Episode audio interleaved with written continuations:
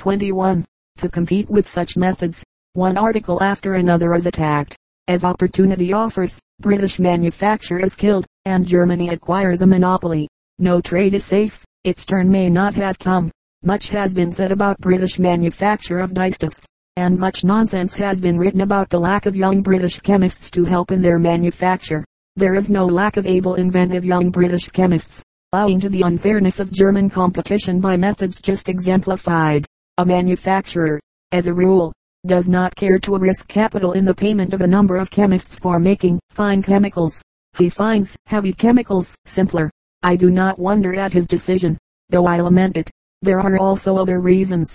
The duty on methyl alcohol for which no rebate is given makes it impossible to introduce economically methyl groups into dyes. The restrictions incident on the use of duty-free alcohol do not commend themselves to manufacturers. These constitute other obstacles in the way of the British color maker. Lastly, our patent regulations are even yet not what they might be, although an attempt has recently been made to improve them. The British manufacturer is thus treadly handicapped. Besides, the English competitor is at a disadvantage owing to what may be termed systematic and fraudulent attacks, for which no redress has been obtainable. Thus the manufacturers of Sheffield still complain, I suppose justly, that German articles for foreign consumption bear the words Sheffield steel stamped upon them. I myself have been approached by a German swindler with the proposition that I should assist his firm in infringing patents. He was surprised and pained to learn that I did not consider his proposal an honorable one. Nor are methods like these confined to business or manufacture. They have greatly affected British shipping. Our shipping companies, in good faith, had associated themselves with others in conferences, apparently for the mutual advantage of all, forgetting that behind the German companies lay the powerful mass of the German state. Tramp steamers, and with them cheap freights to the east, had been eliminated. The Royal Commission on Shipping Rings, which met some years ago, referring to the system obtaining in Germany, and fostered by the German government, on charging through rates on goods from towns in the interior to the port of destination, observed in its report, such rates constitute a direct subsidy to the export trade of German manufacturers, and an indirect subsidy to those German lines by whom alone they are available, and as they are only rendered possible by the action of the German government. It appears to us that the British lines can in no way be held responsible for the preferences which these rates afford to German goods. Now, our government pays large mail subsidies to many of our shipping companies, could these not be so utilized that it would become impossible for Germans to capture our trade by indirect state bounties? These are a few examples and your greater knowledge will enable you to supplement them with many others of the methods which have been employed against us by Germans with the company Operation A. The active support of their state. Of late a new factor has appeared. The German Imperial Chancellor made his noteworthy or notorious remark about a scrap of paper, and Drive von Bethmann Hollweg, speaking in the Reichstag acknowledged openly that the German nation had been guilty of a wrong to Belgium. This breach of faith has the approval of the whole German people. Do they realize what it means? Are they not aware that no treaty, political or otherwise, with the German people is worth the paper it is written on? That the country and its inhabitants have forfeited all claims to trust? That no one, in future, should make a bargain with a German, knowing that he is a dishonorable and dishonored man? Germany has made many blunders and almost inconceivable number of blunders, but this blundering crime is surely the culminating point of blunder. Did any nation ever before deliberately throw away its political, commercial, financial, and social credit to no purpose? To gain what? England as an adversary, and the contempt of the whole civilized world. Her treatment of the poor Belgian civilians has added to contempt, loathing and scorn. Now, gentlemen, you see our problem, that the end of this war we shall have Germans again as trade rivals. If there is a German state our German rivals will be backed by their state. They will, as they have done before, steal our inventions, use trickery and fraud to oust us from world markets. And we know now that we need not expect any bargain to be binding.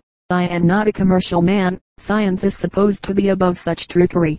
Yet I read a few days ago, not as a single example, but only as the last I happen to remember, an article by a distinguished American professor, protesting with great moderation that an important scientific generalization which he published in 1902 had been annexed, without acknowledgement, by a versatile and adroit professor in the University of Berlin an acquaintance of my own in the year 1906, and it was not until 1910 that the latter was made to confess his guilt, with much subterfuge and blustering. Commerce, indeed, is in Germany regarded as war, we now know it, and we must meet war by war. How is that war to be waged? I can see only two methods. One is recommended by a writer in the Observer of the 10th inst, who acknowledges himself to have been a lifelong free trader. His remedy is a 25 per cent. duty on all German goods, and on German goods only, imported or rather offered for import into Great Britain and her colonies, and also that German passenger liners and freight boats should not be allowed to call at any one of the ports of the empire. His reasons are fully stated in his letter. It is signed, a city merchant.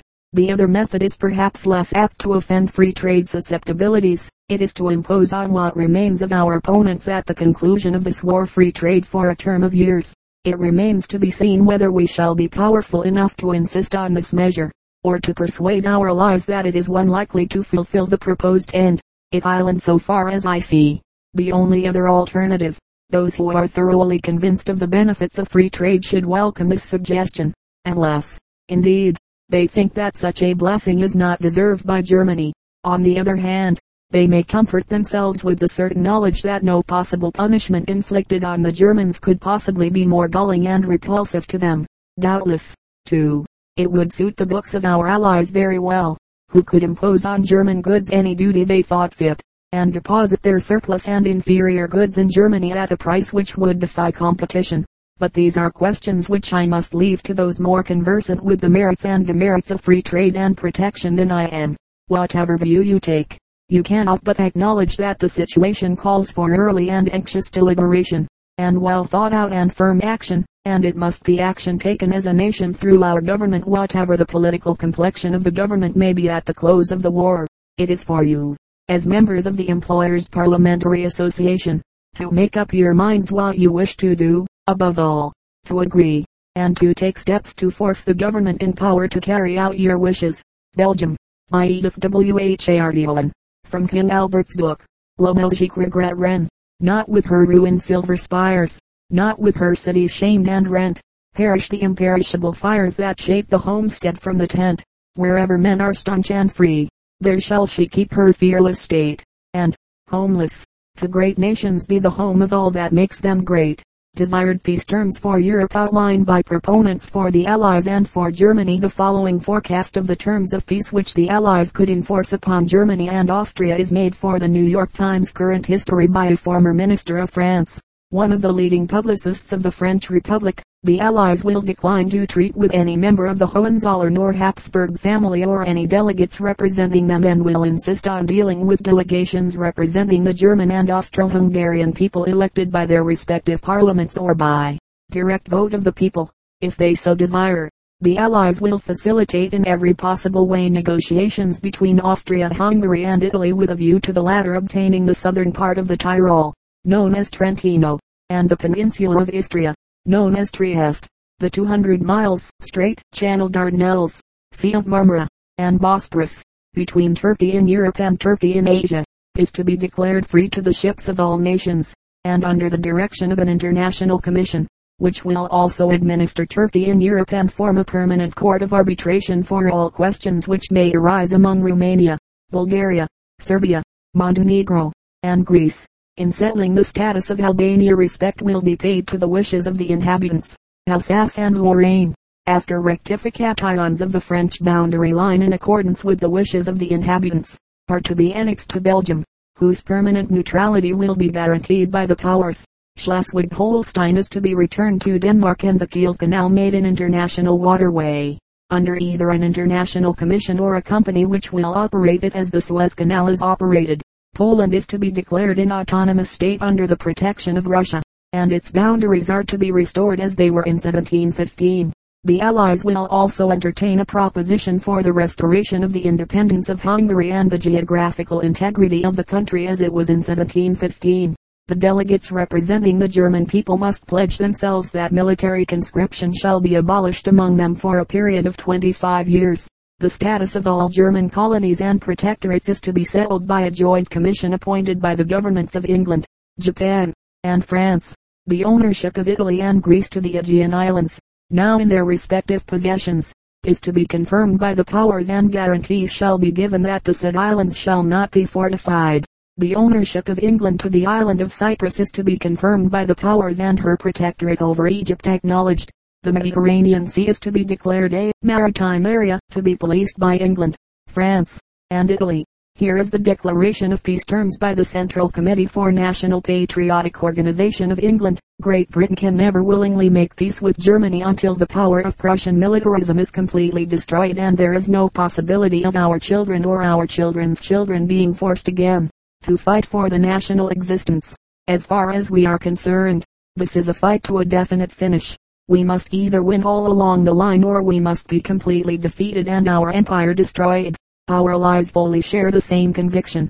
The thousands of lives already lost, and, alas, still to be lost, will have been tragically wasted if the German menace remains to terrorize Europe and to stunt the progress of civilization. In order to convince public opinion that the only peace worth having is a peace absolutely on our own terms, a Central Committee for National Patriotic Organization has been formed from the members of all the four political parties. The committee will, in addition, take steps to allay a clear statement of the British case before neutral countries. Both the tasks it has undertaken are of the first importance, and it should have the support of every patriot. Germany's program. Professor Ernst Haeckel, the militant German zoologist, supplies, in an interview in the Berliner Tageblatt, the following summary, freedom from the tyranny of England to be secured as follows. 1. The invasion of the British piratical state by the German army and navy and the occupation of London. 2. The partition of Belgium, the western portion as far as Ostend and Antwerp to become a German federal state, the northern portion to fall to Holland, and the southeastern portion to be added to Luxembourg, which also should become a German federal state. 3. Germany to obtain the greater part of the British colonies and of the Congo state. 4. France to give up a portion of her northeastern provinces. 5. Russia to be reduced to impotency by the re-establishment of the Kingdom of Poland which should be united with Austria-Hungary. 6. The Baltic provinces of Russia to be restored to Germany. 7.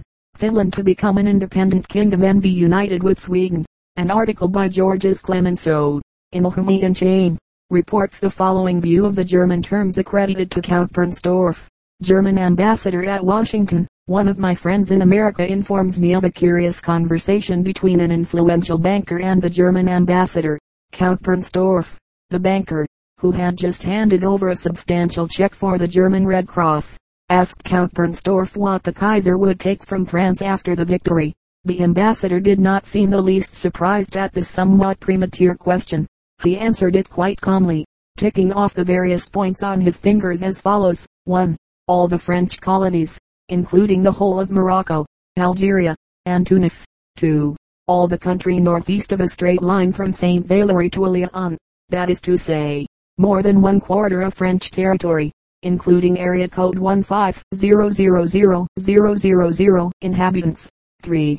An indemnity of 10.000.000.000 francs. 2.000.000.000. 4.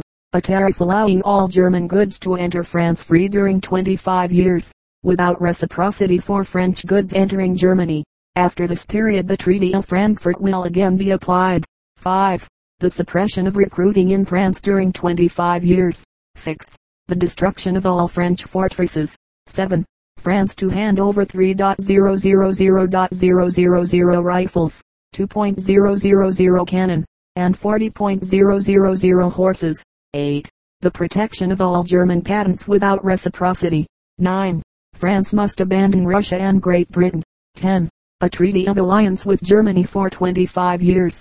Dr. Bernhard Dernburg, late German colonial secretary of state, has published an article in the Independent, in which this forecast appears. 1. Germany will not consider it wise to take any European territory, but will make minor corrections of frontiers for military purposes by occupying such frontier territory as has proved a weak spot in the German armor. 2.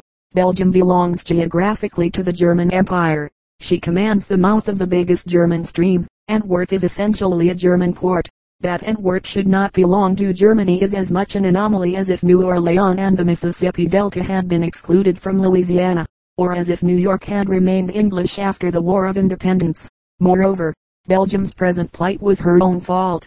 She had become the vassal of England and France. Therefore, while probably no attempt would be made to place Belgium within the German Empire alongside Bavaria, Württemberg, and Saxony, because of her non-German population, she will be incorporated in the German customs union after the Luxembourg pattern. 3. Belgian neutrality, having been proved an impossibility, must be abolished. Therefore the harbors of Belgium must be secured for all time against British or French invasion. 4. Great Britain having bottled up the North Sea, a mare liberum must be established.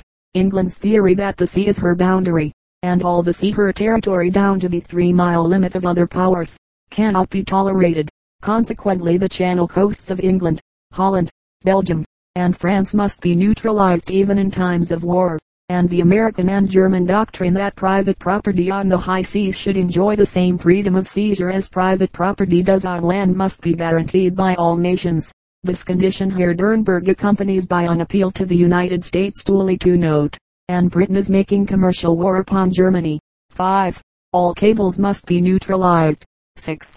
All Germany's colonies are to be returned. Germany, in view of her growing population, must get extra territory capable of population by whites. The Monroe Doctrine bars her from America. Therefore she must take Morocco, if it is really fit for the purpose. 7.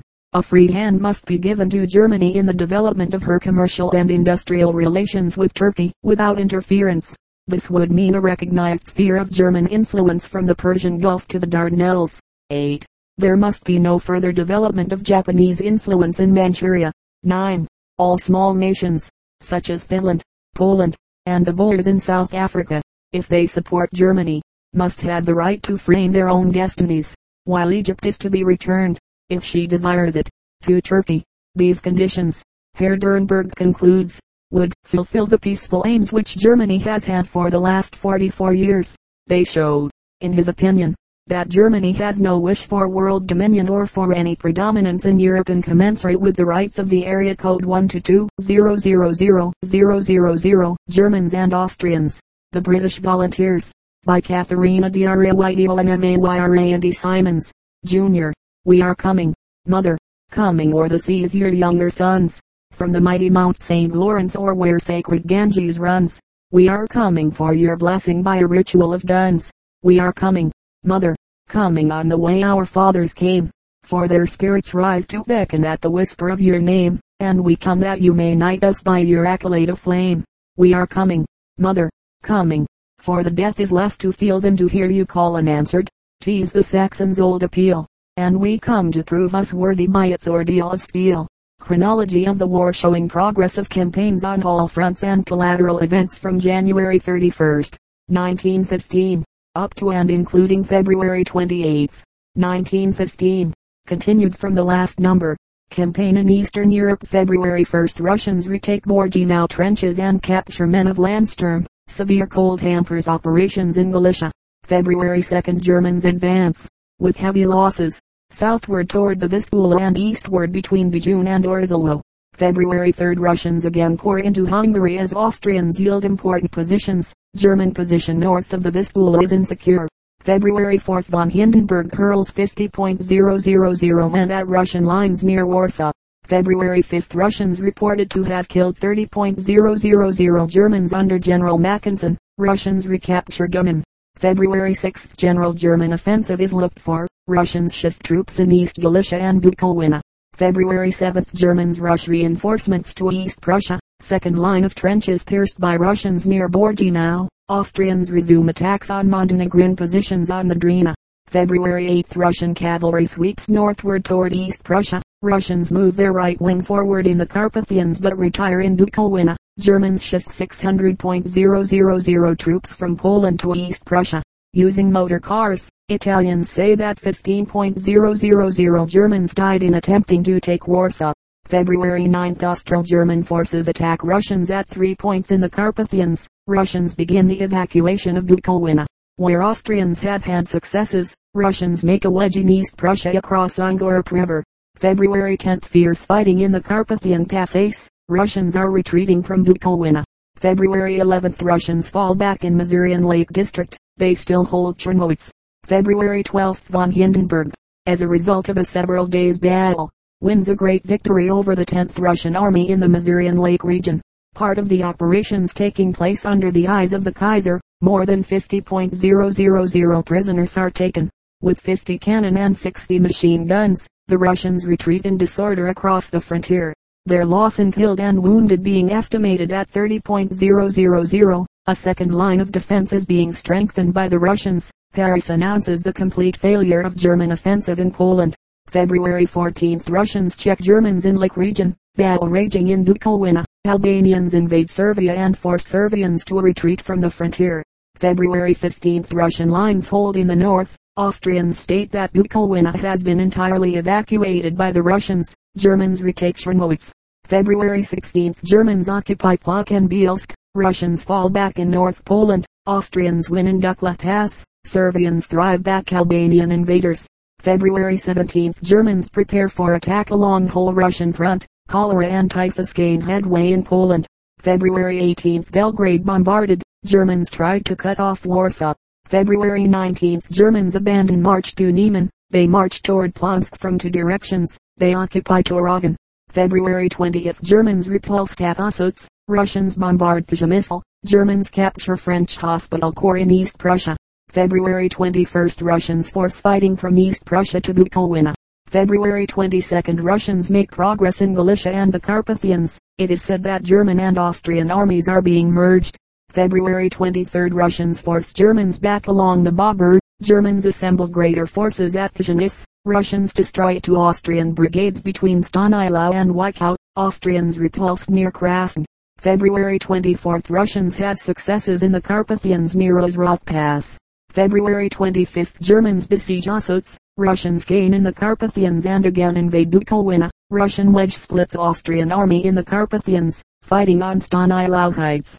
February 26th fighting in progress on a 260 mile front. Battle in north sways to East Prussian frontier. Germans retire in Pjanis region. Germans claim capture of 11 Russian generals in Masurian Lake battle. Snow and intense cold hinder operations in Bukowina.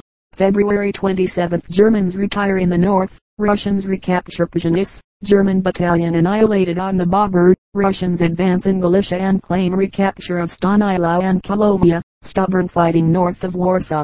February 28th Russians are attacking along whole front. Germans checked in North Poland and many taken prisoners. General Brusilov's army is claimed by the Russians to have thus far captured 188.000 Austrians. Campaign in Western Europe. February 1st Germans evacuate Cernay and burn Alsatian towns as French advance. February 3rd Germans try to retake Great Dune. Allies make gains in Belgium, fighting at Wesna. February 5th Allies are making a strong offensive movement in Belgium. February 7th British take German trenches at Ginchy. February 9th Germans again bombard Reims, Soissons, and other places. Fighting on skis is occurring in Alsace. February 14th Germans are making preparations for an offensive movement in Alsace. February 16th French forces gain in Champagne and advance on a two-mile front, fighting in La Bassée. February 18th Allies make offensive movements. Germans give up Norway. February 23 Germans use Austrian 12-inch howitzers for bombardment of Reims. February 26 French gain on the Meuse. February 28 Germans advance west of the Vosges, forcing French back 4 miles on a 13-mile front. French gain in Champagne, taking many trenches. Campaign in Africa. February 3 Portugal is sending reinforcements to Angola, much of which is in German hands. Although there has been no declaration of war between Portugal and Germany, some of the anti-British rebels in South Africa surrender. February 4th Germans have evacuated Angola. Some South African rebel leaders, including Prophet van Rensburg, surrender. February 6th Germans are repulsed at Kakamas, a Cape Colony village. February 13th Germans have won a success against the British on the Orange River. German East Africa is reported now clear of the enemy. Germans have invaded Uganda and British East Africa. February 16th trial of General de Wet and other South African rebel leaders is begun. February 21 German newspaper report charges that German missionaries are tortured by pro-British Africans. February 26 Botha heads British troops that plan invasion of German Southwest Africa. Turkish and Egyptian campaign. February 1 Turks withdraw forces from Adrianople to defend Chatelja. Russian victories over Turks in the Caucasus and at Tabriz proved to be of a sweeping character. Turks had been massacring Persians. February 2 American consul. Gordon paddock. Prevented much destruction by Turks at Tabriz. February 3 Turks. While trying to cross Suez Canal. Are attacked by British. Many of them being drowned. Turks are driven back at Kurna by British gunboats. February 4 Turks routed. With heavy loss. Into engagements on the Suez Canal. New Zealand forces being engaged. Turks are near Armageddon. February 5th British take more Turkish prisoners. February 7th British expect Turks again to attack Suez Canal, and make plans accordingly. February 8th Turks in Egypt are in full retreat. Their losses in debt have been heavy. February 13 British wipe out Turkish force at Tor. February 17th Work of Consul Paddock in saving British property at Tabriz is praised in British House of Commons. February 22 Turks are massacring Armenians in Caucasus towns. Turks make general retirement on Damascus. February 28 Turks had evacuated the Sinai Peninsula. Naval Record General. February 1 German submarine seen near Liverpool. There is a new theory that infernal machines in coal caused blowing up of the Formidable and the Bulwark. February 2 English shipping paper offers reward of 2.500 to first British merchant vessel that sinks a German submarine. German submarine tries to torpedo British hospital ship Asturias. Men from a Swedish warship are killed by a mine. February 3 German auxiliary is sunk by British cruiser Australia off Patagonia. German destroyer reported sunk by Russians in the Baltic. February 4 British ships shell Germans at Wesna. February 5 Germans deny that Russians sank a destroyer in the Baltic. February 7 Allied fleets menace the Dardanelles. February 9 Turkish cruiser bombards Yalta. Russians shell Trebizond. February 10 Germans are said to have sunk casks of petrol off the English coast for use by their submarines. French government, in report to neutrals, denounces sinking of refugee ship Admiral Ganteaume. February 11 cargo of American steamship Wilhelmina, bound for Hamburg, is seized by British at Falmouth and a prize court will pass upon question whether food destined only for German civilians can go through in neutral bottoms. It is generally understood that the Wilhelmina shipment was made as a test case. German submarines, driven into Norwegian ports by storm, are forced to put to sea again. February 13 two British steamers long overdue are believed to have been sunk by the Germans. February 14th Canada is guarding her ports more vigilantly. The captain of British steamer Laertes is decorated for saving his ship from a German submarine by fast maneuvering. February 15 British steamer Wavelet hits mine in English Channel and is badly damaged. British submarines are in the Baltic. Austrian fleet bombards Antivari. February 16 Captain of the German battle cruiser Blücher dies from pneumonia contracted when his ship went down in the North Sea fight. British merchant collier Dulwich is torpedoed and sunk off French coast. February 17 French steamer Ville de Lille is sunk by German submarine. February 18 German auxiliary cruiser Kronprinz Wilhelm has sunk six British ships off the coast of Brazil. February 20th Allied fleets are pounding the Dardanelles forts with great effect. German steamer Holger interned at Buenos Aires. February 21st Berlin papers report that a British transport, loaded with troops, has been sunk. February 22 two German submarines are missing. Germans are building submarines near Antwerp. February 23 Australian mail boat Malaga fired on by armed merchantmen in English Channel. Operations at the Dardanelles interrupted by unfavorable weather. February 24 British capture German steamer Gotha. British armed merchantman Clan Macnaghten reported missing. February 25 The four principal forts at the entrance of the Dardanelles are reduced by the Allied British and French fleet. Three German submarines are sent to Austria for use in the Adriatic and Mediterranean. February 26 Inner forts of Dardanelles are being shelled. Minesweeping begun. Wreckage indicates disaster to German submarine U-9 off Norwegian coast. French destroyer digged hits Austrian mine off Antivari. Allies blockade coast of German East Africa. February 27 40 British and French warships penetrate the Dardanelles for 14 miles. French cruiser seizes in the English Channel.